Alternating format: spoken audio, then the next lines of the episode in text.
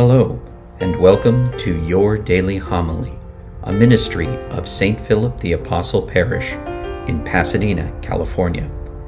For more information on today's readings and homilist, please view the show notes below. And now, your daily homily.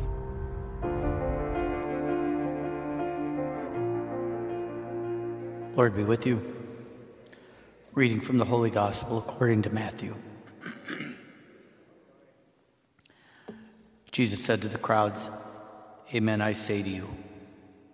Among those born of women, there has been none greater than John the Baptist. Yet the least in the kingdom of heaven is greater than he. From the days of John the Baptist until now, kingdom of heaven suffers violence, and the violent are taking it by force. All the prophets and the law prophesied up to the time of John. And if you are willing to accept it, he is Elijah, the one who is to come. Whoever has ears ought to hear. The Gospel of the Lord. Today's a feast day of St. John of the Cross, um, contemporary and friend of St. Teresa of Avila. In fact, if I remember right, for a while he served as her spiritual director. But, but anyway, when they met, um, they found out they, they shared an idea in common, spent a long time talking about it. The idea was that life in the Carmelites had gotten too easy and too worldly, and they needed to return back to the original cares and prayer, contemplation, and service, and seeking union with God, and, and essentially make it a lot harder than it was at that time. you know, that's why they became, some of them became the discalced, meaning they didn't even wear shoes, just sandals. I don't like sandals very much. You know why? My feet are always cold. you know, and they just for the for for the even in the cold weather. In in, in any case, in his own branch of the Carmelites uh, where he was living, you know, he tried to implement that and convince everybody, and it didn't go over very well. In fact, some from his own order uh, jailed him, imprisoned him in a small cell in, the, in their monastery that they lived in, six by ten. With the, the only light he had in there was from a small slit high up on the wall. And he was in there for nine months uh, until finally some of his friends helped him to escape. Yeah, you wouldn't expect that in a religious order. it's, not, it's not all sweetness.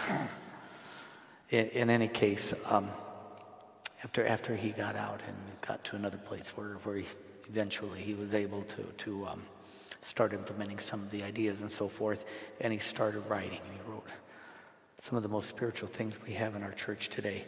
Most famous of those you may have heard is The Dark Night of the Soul.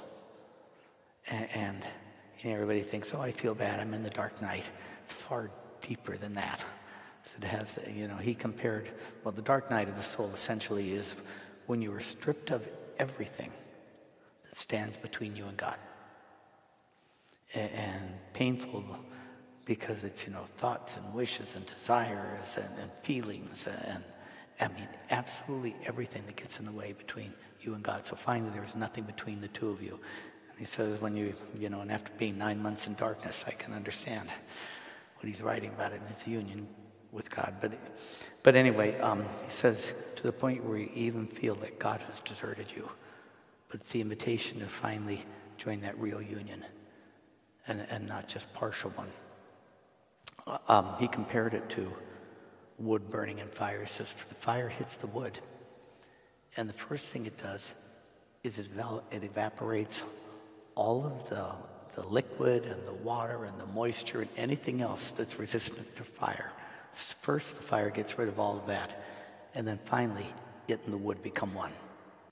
Uh, if you ever read Mother Teresa, you could find that, you know, she talks about being in the dark night for 40 years, to the point where she, even though she still continued to knew what was right and continued to do her work, sometimes say, "Are you really, are you really there, Lord? Do you really exist?" So, in any, in any case, this is one of our great saints. And if you ever get a chance to read it, it's hard reading. It's not easy to read. you, you read it. Not easy to read, but, but it's well worth it. Amen. Thank you for joining us at your daily homily. For information on St. Philip the Apostle Parish or to support this ministry, please click on the links provided. Until our next time together, be safe and God bless.